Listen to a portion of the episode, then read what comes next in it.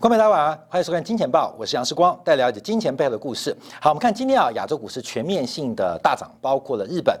韩国、台北股市、香港恒生指数更是创下了新高哦。那唯独啊，这个亚股是飙涨，可是唯独呃大陆股市是飙累啊？为什么？因为今天啊，不管是上证、深圳、沪深三百，从科创五十到这个创业板，全面性的大幅拉回，所以亚股飙涨。那为什么陆股飙累？这个亚股飙涨的原因就是陆股飙累的理由吗？主要大家期待是今天晚上。美国新任的财政部长耶伦将在参议院的财政委员会进行一个听证跟就任的说明。那市场上对于整个美国的大刺激方案，对于拜登的新政有非常高的期待，而这个期待为什么会变成亚股飙涨、陆股飙累？我们今天下到另外一个标题啊，就美国的刺激怎么会刺激到中国的就业？美国的刺激，不管是货币跟财政方案，出现了非常可可观而且可计算的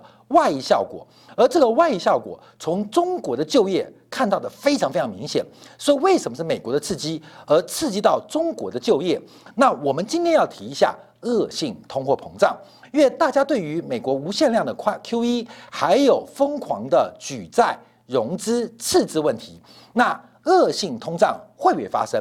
其实恶性通货膨胀啊，这个货币超发它只是一个必要条件，可是充分条件是来自于商品交换的不足。观众注意哦，通货膨胀或恶性通胀、货币超发只是一个必要条件，可是充分条件是商品交换不足，也就是供给不足，会才会导致通货膨胀。或恶性通货膨胀，所以我们先从耶伦的今天晚上的期待、市场上的预期来做关注，来解读一下今天亚洲股市的飙涨跟大陆股市的飙累。好，今天亚洲股市啊，这个包括了日本日经指数啊，这个大幅走高。我们从今天盘中一分钟图啊，早盘开高，随即扩大涨幅，中场是百分之一点三九的涨幅。另外，韩国股市上涨了百分之二点六，台北股市上涨百分之一点七，香港恒生指数上涨了百分之二点六，包括了澳洲股市、新加坡股市都是出现了一个走高，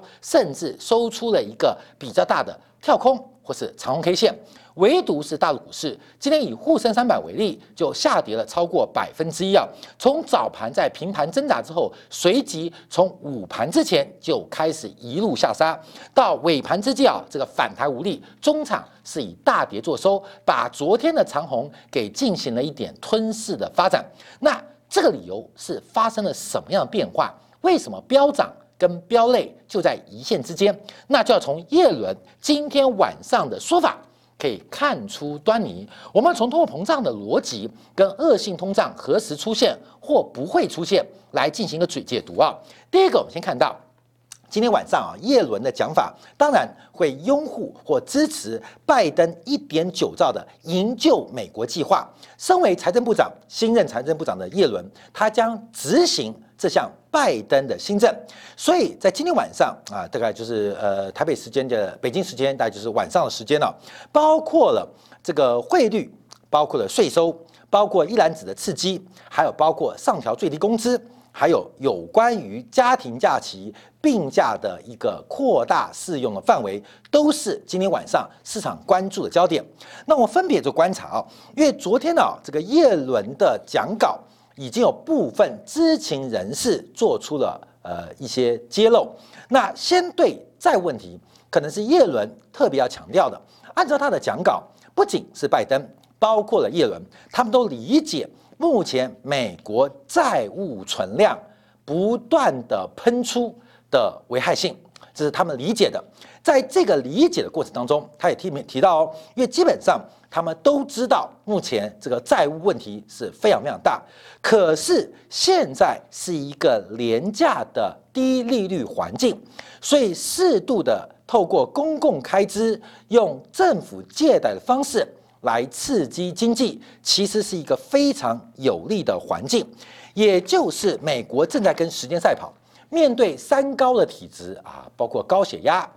高血糖跟高血脂的过程当中，可是美国的这个病情已经病入膏肓，所以在急救的过程当中，并不能考虑高血压、高血糖跟高血脂所谓的债务问题或生产率低下的问题，要先把美国经济给救回来再说。而这个救回来，现在有利的环境就是美联储创造了一个低利率的环境，而这个低利率环境直接反映在借贷成本之上，所以政府必须要赶快掌握这个环境所带来的刺激，人工啊人为创造的环境来尽快的来进行刺激。所以他提到，我们也知道美国的债务负担之重，但现在的利率正处在历史低位，聪明的做法是为复苏采取重大行动。如果国会不批准更多援助的话，美国将会进入更严重的衰退。所以耶伦这个讲法给市场消毒，就是在财政刺激方案正式出笼之际，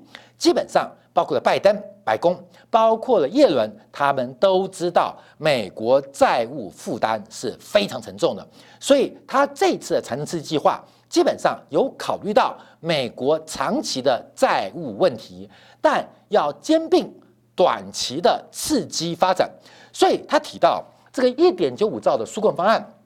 都有考量到国家债务的负担，但目前利率维持在历史低点，是大刀阔斧改革的重要时间点。假如不迅速行动刺激美国经济，美国将面临更长久、更痛苦、更衰退的长期疤痕。他认为啊，扩大纾困规模是利大于弊，尤其是对于长期受疫情所苦的人民。所以，这个耶伦今天晚上第一个重点就是在所有刺激方案正式开始进行之际，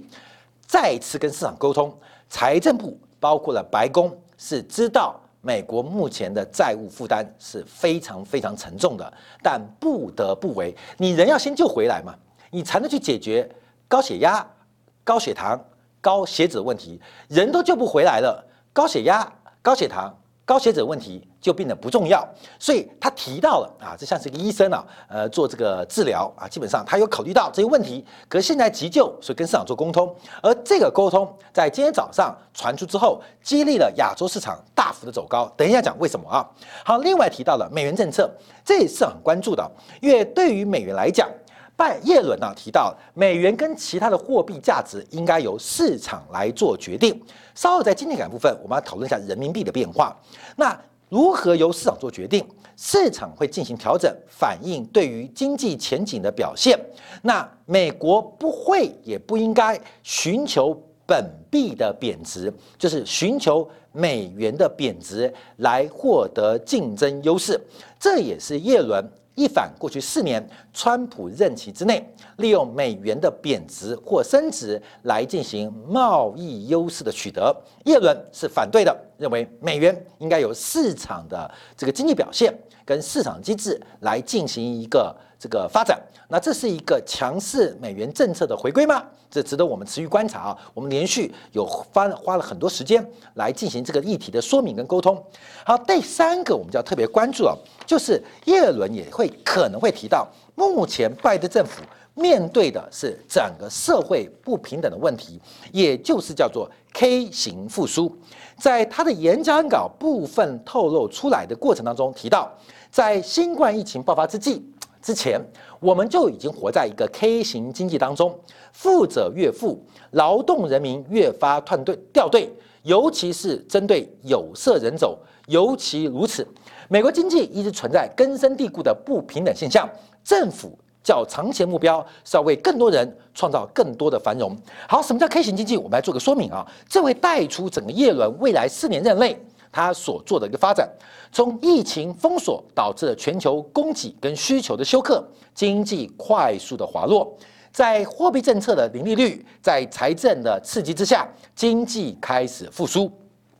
可是，在这个时间点出现了一个转折，对于金融市场，对于科技业者。对于大企业，对于白种人来讲，他们的财富已经超过了疫情封锁之前的新高。可相对于周期性质、小企业、贫穷跟有色人种，他们目前面对的困难几乎已经回到当时疫情最严重的情况。所以这形成了一个 K 啊，一个 K 的 K 型经济的发展，分成富者越富，而贫者又回到了经济最惨烈的状况。所以大家特别关注的是耶伦要如何来挽救美国这个不平等之间的关系啊。第一个是把小企业、有色人种跟中低端的收入人民的生活水平拉高。那这个生活水平拉高，除了赤字融资之外，还有什么样的方法？所以也特别关注未来几年美国对于富人，包括了个人所得税，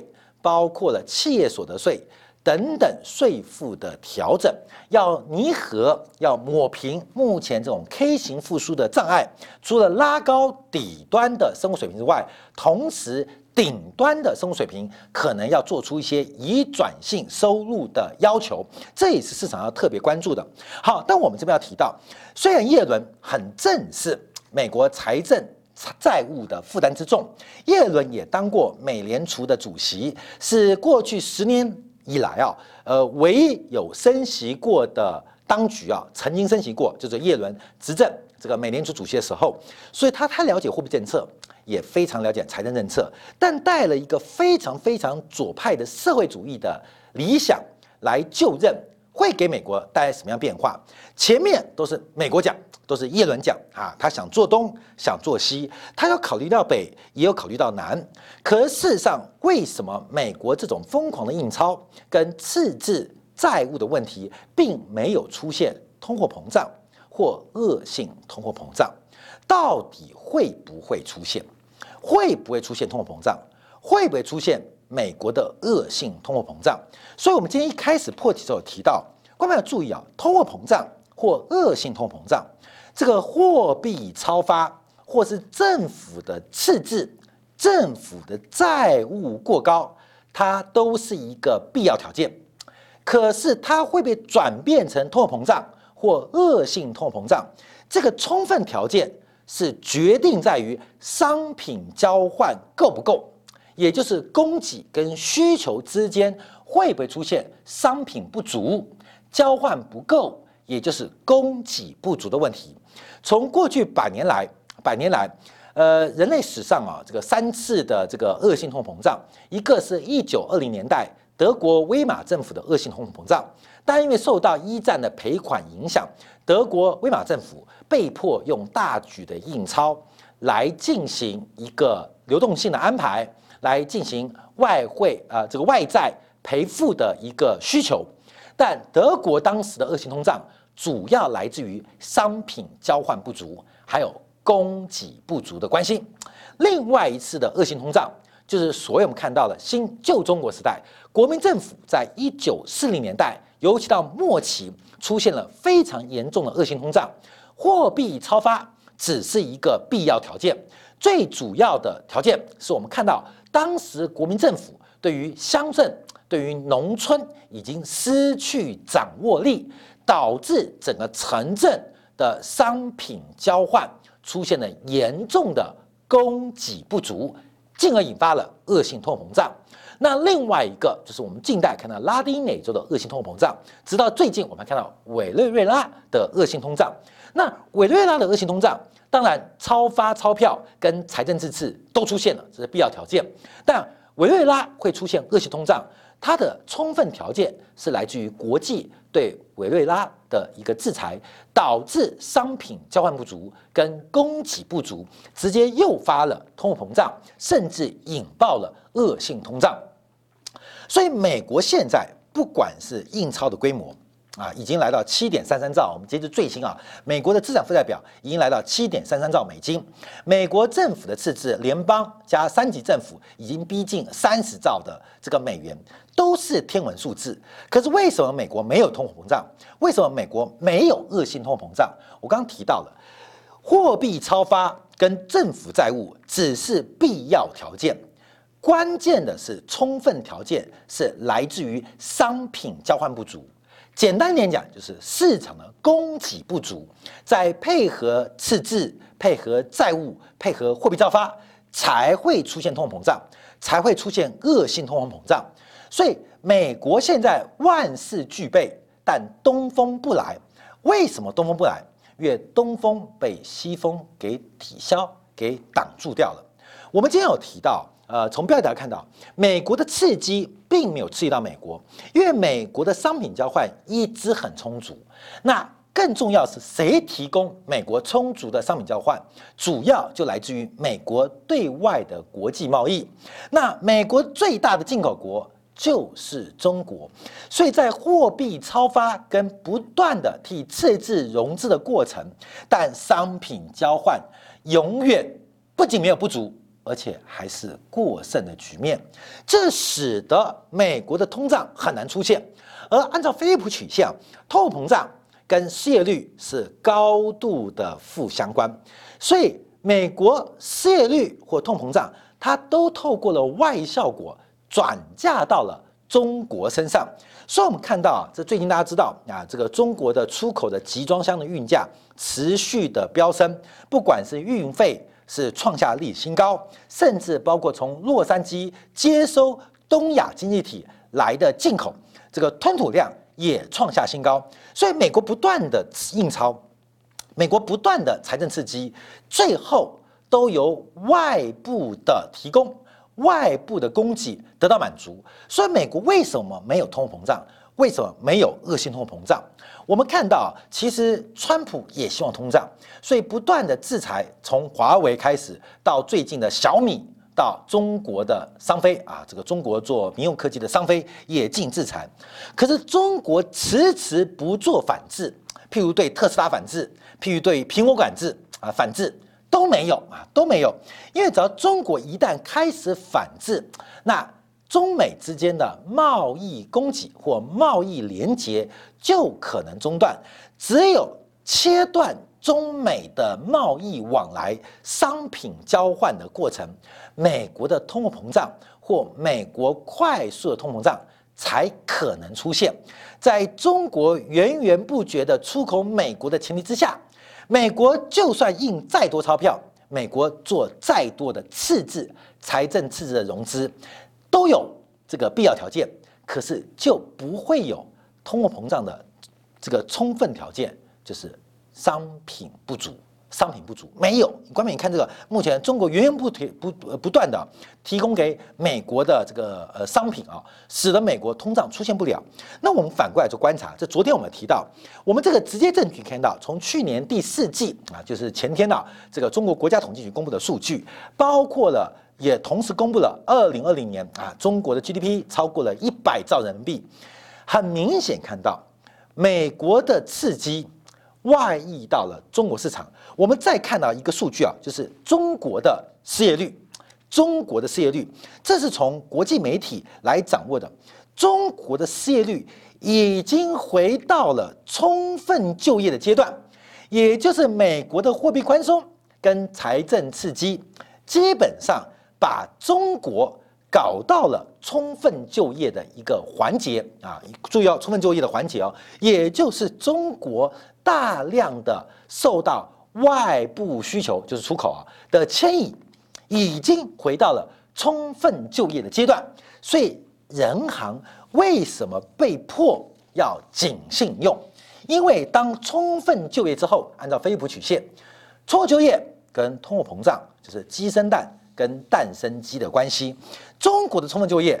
本来不会有就业缺口，可是被美国的需求给满足了，被迫使得被迫使得人行只能在考虑充分就业的前提之下，进行物价风险的提早预防。所以为什么人行它是紧信用，去年还有紧货币？因为中国充分就业的前景，下一步就是中国的通货膨胀啊，中国通货膨胀。那只有等到中国充分就业完成，出现通货膨胀之后，才有可能透过贸易的枢纽传导到美国。而传导到美国的过程当中，基本上也非常的缓慢，而且从效果当中可能也不是那么显著，所以变成啊，美国的刺激作用出现了一个外溢效果。而这个外溢效果，我们从失业率可以看得很明显，中国为什么能够提早达到一个充分就业、一个柏拉图的理想世界？另外，我们观察啊，昨天我们提供从世界银行估计，也因为外部需求的关系，让中国占全球 G D P 的比重提早了两年达成了世界百分之十五的一个目标。这再在显示，就提到为什么为什么美国没有通膨胀，美国也不容易出现恶性通膨胀。再次强调，印钞跟政府的赤字只是必要条件，可是通膨胀跟恶性通膨胀，它的充分条件是来自于商品的供给不足，也就是商品交换的不足，而恰恰的整个东亚的工业体，特别是中国，提供了源源不绝的物资、货品甚至服务给美国，让美国没有条件出现商品交换不足的气氛或商品不足的现况，使得美国更难以出现通货膨胀。所以最后我们要观察，我们用中美利差来做解释。最近啊，这个中美利差出现了明显的收敛，也可以解释为什么人民币贬值而美元反弹的过程。那中美利差会出现收敛，注意啊，这是中国十年期的国债无风险利率减去美国国债十年期的无风险利率，这是相减，并不是中国的利率降低，而是美国国债利率的走高，导致利差的收敛跟缩减。导致利差的收敛跟缩减，那变相使得美元出现反弹，人民币涨多出现拉回，而美元的反弹更会加大美国通货膨胀的忧虑啊，有货币购买力升高，反而使得美国有通缩的进步的压力啊，进步压力，这是一种阻力哦，不是说美国通缩，只是相对于通胀来讲啊，美元升值。更多的是通缩的拉力，而不是通胀的推力。那从这个角度观察啊，会变成一个很特别的现象，很特别现象，因为大量的刺激，不管是货币的，或是实体需求的财政刺激，都会外溢到东亚，甚至外溢到中国。所以，中国的紧信用跟紧货币，特别是紧信用部分，它就变得货币政策会更加更加的鹰派。更加更加的保守，所以我们在这边跟大家观察解读啊，为什么叶伦的演讲就在未来十二小时之内啊，在播出之后就剩下几个小时了。那为什么使得亚洲股市这个是飙涨，而陆股是飙累哈？陆股今天跌的还蛮重的，而且是亚洲股市单独走跌，而且是大幅走跌。为什么？因为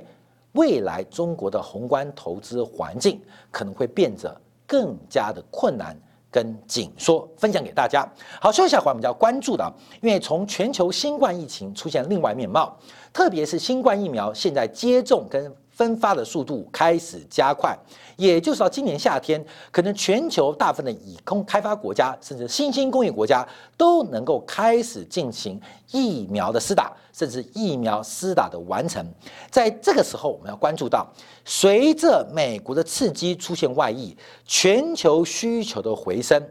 中国公布了最新的国家外汇储备，还有人行资产负债表的外汇占款，反而特别在外汇占款当中。不增反减，这可以解读 A 股大跌 H 股大涨的一个重要的政治含义。而 H 股在香港市场挂牌，香港恒指数有七成是中资股，这种买进 H 股卖出 A 股，到底背后要服务于什么样的国际环境，跟大陆国内的政治条件？在香港股市开始水涨船高之际，又有哪些低估的港股值得大家密切来关注跟留意？我们休息一下，回来啊，在精彩部分来做进一步的分析跟解读。